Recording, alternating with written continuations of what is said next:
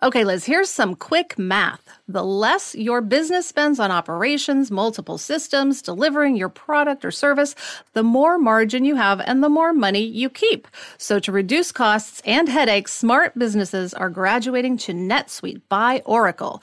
NetSuite is the number one cloud financial system, bringing accounting, financial management, inventory, HR into one platform and one source of truth.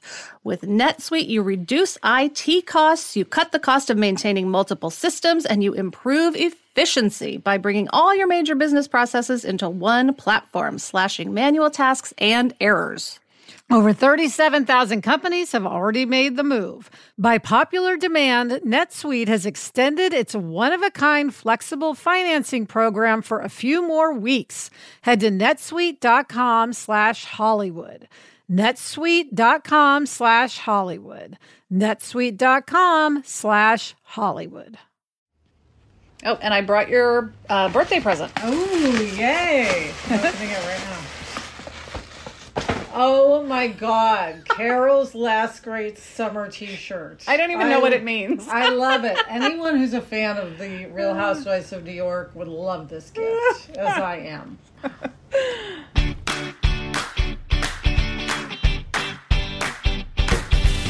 Hi, and welcome to Happier in Hollywood, the podcast about how to be happier, healthier, saner, more creative, more successful, and more productive in a backbiting, superficial, chaotic, unpredictable, fundamentally insane world.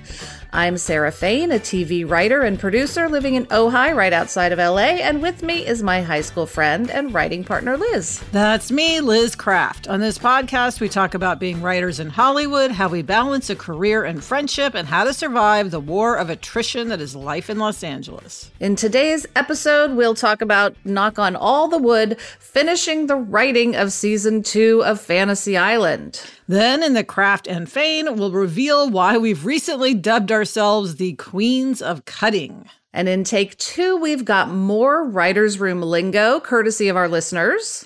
And finally, this week's Hollywood hack is a versatile way to carry your necessities on the go. But Sarah, we have an update. We want to remind everybody that we're preparing for our spring listener questions episode. So now is the time to send us your questions. You can ask us about anything life in Hollywood, TV writing, our friendship, tending chickens, tending a bunny, tending a lizard or a gecko. Oh. Email us or send us a voice memo to happierin Hollywood at gmail.com. Liz, I have to add, we also now have a land snail. Oh, a land snail. Yes. So, and then also we have a reminder that we are doing our first Facebook Live book club in June. We're reading Happy Campers for me again by Audrey Monke. It's the book that I carried with me everywhere during the pandemic because I think it is so helpful. You can read it in print or you can listen to the audiobook which Audrey reads, which is awesome. So get your book and get ready for our first Facebook Live book club in June. Yes. Okay, Sarah, it is time for From the Treadmill Deaths of, in which we discuss what's most pressing in our work psyches. And this week it's euphoria. Now, that's very uh. different from what's usually on our pressing on our work psyches. Yes, uh, we feel so light. Yes. While also being aware that we could feel incredibly heavy and crash down to the ground at any moment. Yes. we finished the scripts for season two of Fantasy Island. We had 13 scripts to do, and they're all turned in.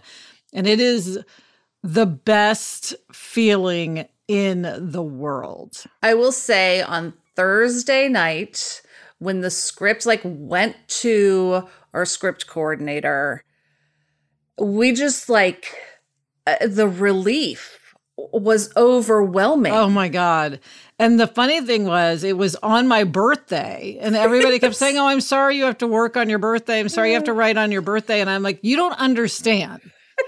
Doing this and handing it in is the best birthday I could possibly have. There's nothing better because every other script we've turned in, yes, we feel relief. Ah, episode six is done. Ah, episode four is done.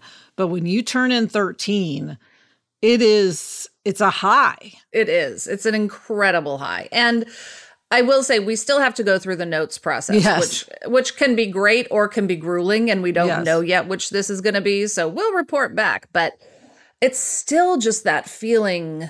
It doesn't even matter because there's nothing harder than a first draft. Again, Right. I'm knocking on all the wood, but like once you have a draft that you can work off of, everything is okay. Yes, we know that we'll have something to shoot. I mean, that's the thing. It's just knowing that like the crew can and the, you know, all the department heads can like prep the episode Yes. and we can cast. The funny thing, Sarah, is after we finished, I had saved an episode of Survivor. So I think I've talked on the podcast about one of my favorite memories of all time Yes. is you and me finishing and handing in our very first ever writing gig together, which was a freelance episode of a young adult like Saturday morning show called Just Deal. And then we hmm. had on tape the survive the first season Survivor finale to watch. And I mean, it was just so wonderful. And anyway, I saved purposely because I still watch Survivor. I saved that week's episode to watch after we had handed it in. And oh my God, I just loved every second of it. I was in heaven. And then yeah, and I was going to order sushi, but the delivery place in Ojai wasn't open. There there are a few options here. Yes. And Violet's nanny Dawn had actually made the most delicious dinner. So I was just like this is amazing. Oh, good. Well, we were actually supposed to go out for sushi, but it was too late by the time we handed in the script. So we ordered McDonald's. I'm not proud to say, but it happened. I have to say that sounds wonderful. Sarah, it's funny as we were talking about this euphoria. I feel like this is even part of why we like to be television writers because we're always chasing that feeling of euphoria. And it's not something you can get. I don't, well, maybe you can. I mean, I'd love to hear from listeners if something brings them in their job to similar euphoria. I mean, I imagine maybe for a trial lawyer, if you mm-hmm. win, I guess, you know, at the end of a case, I could see it feeling like this. It's hard to get that end of school feeling. The like, your exams are over. It's that sort of feeling. Yeah. My mom was a lawyer and who did trials. And I think about her sitting at the dining room table preparing for trials every night and just like the load of work and work and work and work and work and work and work. And then I bet she did feel like that. I mean, we didn't like talk about her deep Right. trial feelings, but like, especially if you think it went well. If you think it went badly, maybe not. But if you think it went well, I bet it would be incredible. Well, Sarah, I remember the Marcia Clark story. Marcia Clark, who we did the fix with, who was the prosecutor on the OJ Simpson trial. I remember, I believe she said so. They went to the jury, they gave the case to the jury, and she took off for Santa Barbara to see friends. It was like, okay, there's nothing I can do. I can go see my friends in Santa Barbara. And then I think she was on the road and got the call that the jury was back and God. turned around. And then that didn't go her way. And I think then it was a long road back No to euphoria feeling there. like herself again. Yes. But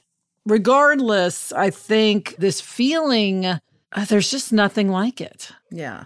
And it's just knowing also that our workload Yes. has now dropped off a cliff. Uh, yes. This week may be challenging if we have a big rewrite to do based on notes, but then that will be it. It's like Yeah. we'll go to Puerto Rico, we'll be on set, we'll be doing cuts, but it won't be the constant balancing of all the elements Yes. of our job. It's just we can focus on Yes. a few nice things. Yeah, because one thing we talk about is how we do all aspects. You know, we do casting, we do editing, we do, you know, we for music and all of that. But the thing is, the biggest part of our job, the most important thing we do, I think, is spearheading all of the scripts. So, Oh, yeah. so it's just a massive element. And then the other thing is, as we wind down shooting, many other parts go away. So, like 12 we've already cast. So now we only need to cast 13 and then that's done. Wardrobe will be done. Talking to our amazing production designer about sets will be done. So then very soon all that will be left is editing and anything to do with post. So We can go to the doctor, mm. we can hike, we can see the new Downton Abbey movie, which I'm going to oh suggest oh we do.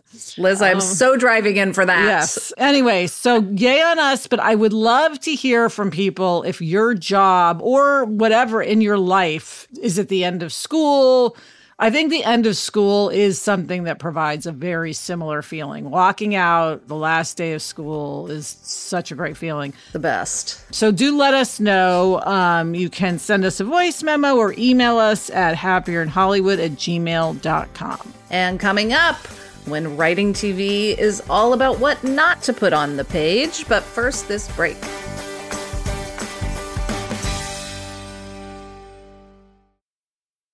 Liz, there is nothing I love more than having a delicious meal that I didn't have to cook, which is why I have been getting no prep, no mess meals from Factor. Meet your wellness goals in time for summer thanks to the menu of chef crafted meals with options like Calorie Smart, Protein Plus, and Keto. Factor's fresh, never frozen meals are dietitian approved and ready to eat in just two minutes. So no matter how busy you are, you'll always have time to enjoy nutritious, great tasting meals. Last night, I had blackened salmon with broccoli and with cauliflower rice. It was so delicious. It was the perfect dinner. Head to factormeals.com slash HIH50 and use code HIH50 to get 50% off your first box plus 20% off your next month.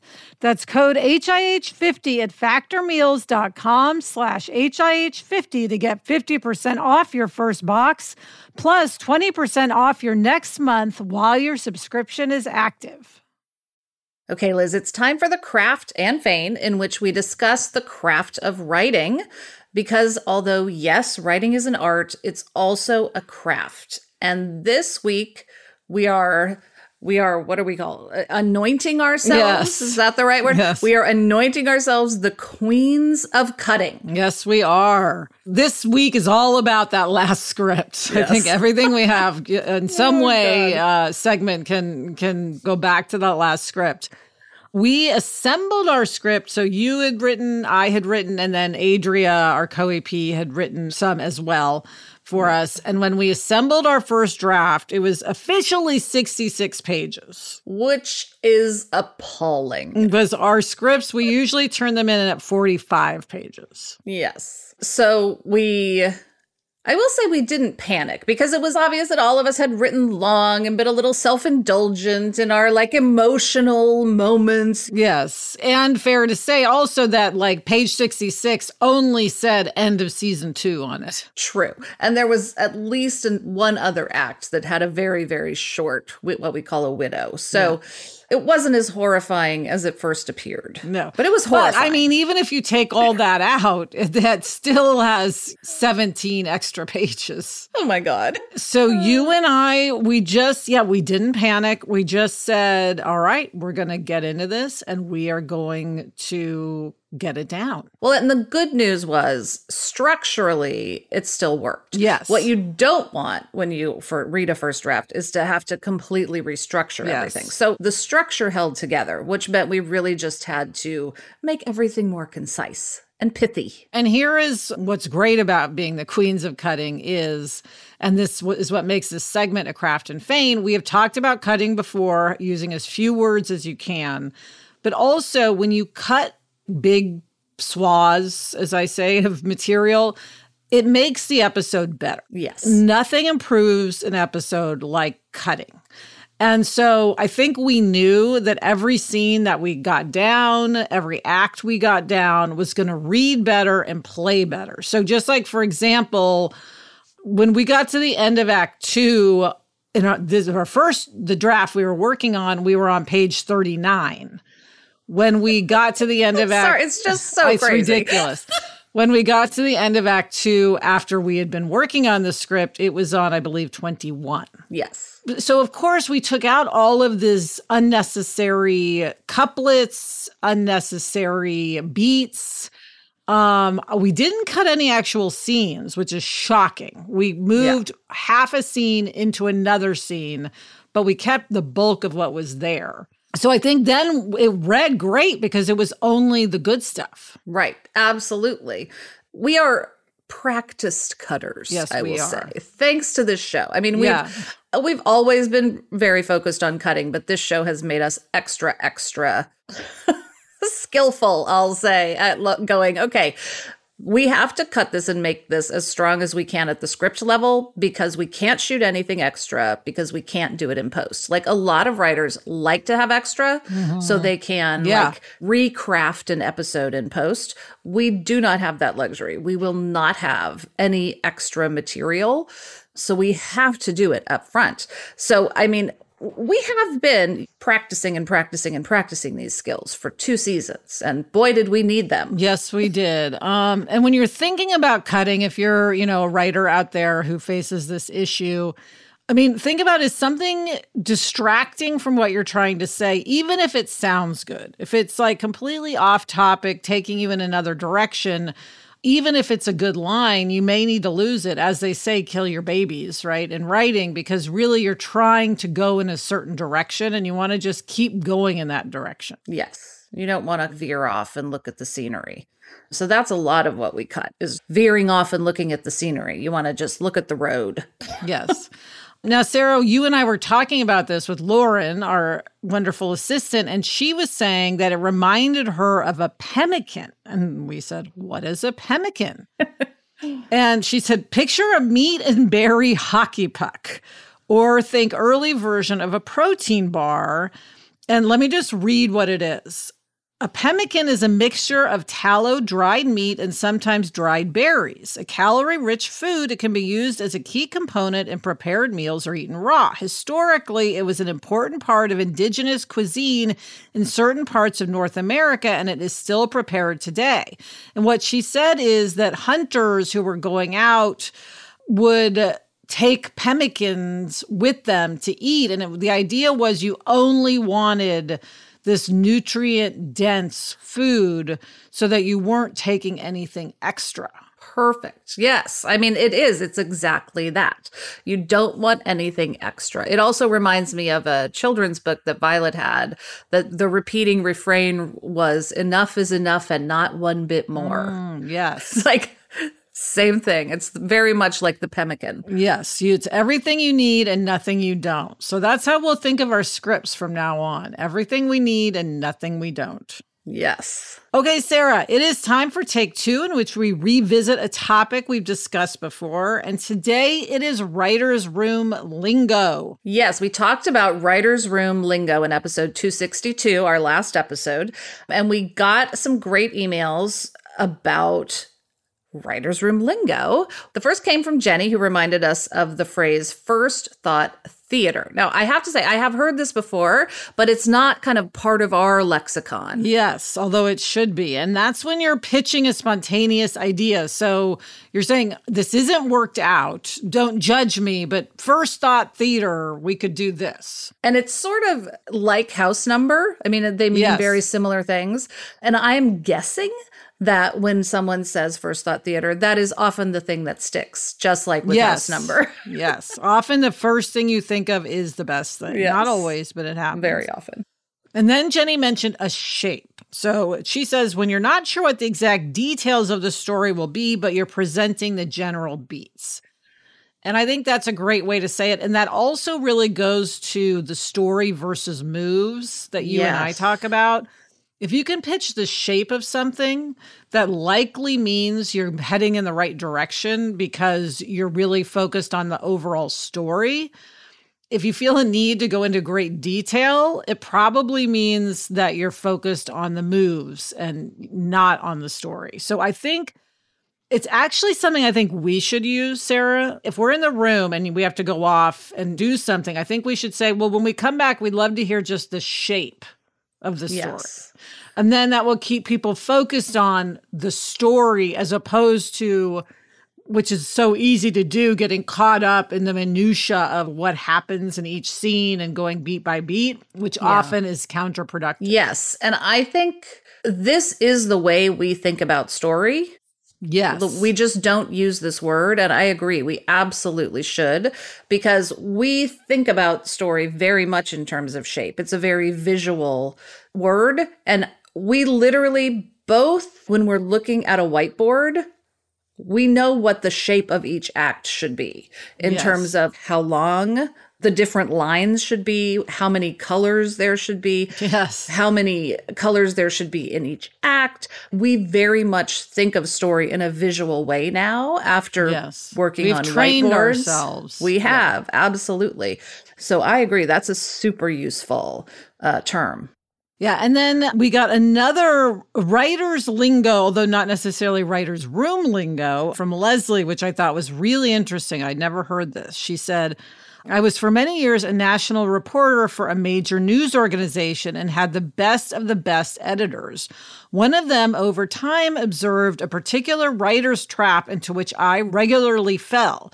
I would labor and labor over crafting the perfect lead the first paragraph of whatever story and finally would send him over a draft with what was supposed to be an artful, disciplined, compelling point of entry to the piece. The editor eventually identified what he came to call the hat. Basically, what he found was that if you removed my first brilliant, quote unquote, not paragraph, it revealed the heart of the story right underneath in the second paragraph which was inevitably less mannered and free to flow. So to this day, whenever I get stuck on something labored, even things that are not directly writing related, I remember simply to try removing the hat. It's a little bit like Coco Chanel's classic fashion advice before you go out, look in the mirror and take one thing off. So I love this. I love it. I'm obsessed with this. I feel like one, this is the reason I can't make myself write a novel because I have written so many first sentences that I'm just like I get hat. stuck It's on it, and I just yeah, the hat. Forget the hat. Just move on. Move on to the outfit. Yeah. and then we do this in scripts all the time. I mean, much of our cutting is often the first couplet of a scene. the top of a scene. Yes, absolutely. We do it all the time. So that's now we have front porch and back porch, and now we have the hat. Yes. So I love Sarah. I feel like what I love about all this lingo is I feel like it makes us be able to discuss better what we want to say. You know what I mean? Yes. It's like how we always feel like we don't have the right words to talk about music, but people who talk about music all the time know how to talk about it and communicate. Absolutely. I feel like all of these phrases help us communicate better. Yeah, they're all tools. I mean, we call- we're calling Yeah. them terms, but really what they are are tools and ways to think about what we do. So keep that lingo coming and it doesn't have to be writer lingo. I'd love to hear lingo from other professions just because it's fascinating and I know people love to hear it because often they can apply it in their own lives. Coming up, a Hollywood hack that's a backpack or a crossbody or a tote, but first this break.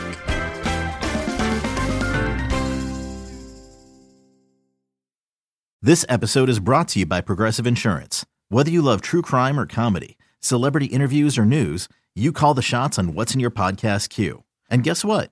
Now you can call them on your auto insurance too with the Name Your Price tool from Progressive. It works just the way it sounds. You tell Progressive how much you want to pay for car insurance, and they'll show you coverage options that fit your budget. Get your quote today at progressive.com to join the over 28 million drivers who trust Progressive. Progressive Casualty Insurance Company and Affiliates. Price and coverage match limited by state law. Okay, Sarah, it's time for the Hollywood hack, and you have discovered a new set bag. I have, and I am so excited about it. Okay, so I just got the Sherpani Soleil AT bag. What's great about this, and I have been looking for this for so long, it's a backpack, it's a tote, and it's a crossbody. You can wear it however you want to wear it because Violet and I barring any kind of, you know, pandemic or work thing, are going to Europe in August. And I was like, I know that I don't want to wear a bag the same way the entire day because my shoulders will get tired, my back will get tired, whatever. I wanted something that I could move around on my body and this bag you can you can wear it all these different ways. I'm so excited. And I will obviously be taking it to set. Of course. yes, I looked it up, and it's very cute as well. I know. You don't want to be walking around Paris with a bag that's not a little cute. Exactly. Well, what I like about the fact that it can move is like if you're going sort of, you know, a long way and not needing to access the bag, then it's maybe great to have it on your back as a backpack. But if you're needing to get in and out, in and out, that is such a hassle, then you can have it as a crossbody. So, Yes. it makes such sense and it's not that expensive it's around $120 which for a very versatile bag is fair. Fantastic. So we are going to um, link to the sherpani in the show notes if you want to look it up and perhaps get one for yourself sarah yours is in sterling in case anyone's curious Yes. as i was And that is it for this episode of Happier in Hollywood. For questions or comments, email us or send us a voice memo to happierinhollywood at gmail.com. And remember to submit those questions for our listener question episode that's coming up very soon. Thanks for listening, and please follow us if you haven't already. Thank you to our executive producer, Chuck Reed, king of remote recording. And thanks to everyone at Sankola Sound. You can follow them on Instagram at Sankola Sound. Thanks to everyone at Cadence 13. And as always, thank you to Gretchen Rubin. Happier in Hollywood is part of the Onward Project. Listen to the other Onward Project podcasts Happier with Gretchen Rubin, Side Hustle School, Do the Thing with Whole 30's Melissa Urban, and Everything Happens with Kate Bowler. Get in touch. I'm on Instagram at sfain and Liz is at Liz Craft. We also have a Facebook group. Search for Happier in Hollywood on Facebook to join in on the conversation. Until next week, I'm Liz Craft, And I'm Sarah Fain. Thanks for joining us. It's a fun job. and we enjoy it. Today, we're even euphoric about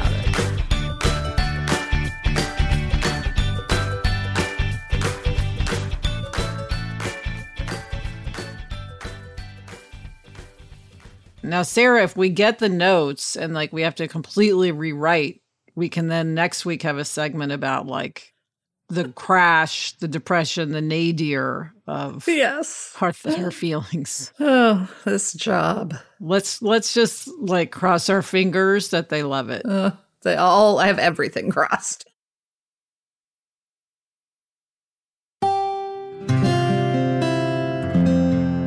From the Onward Project.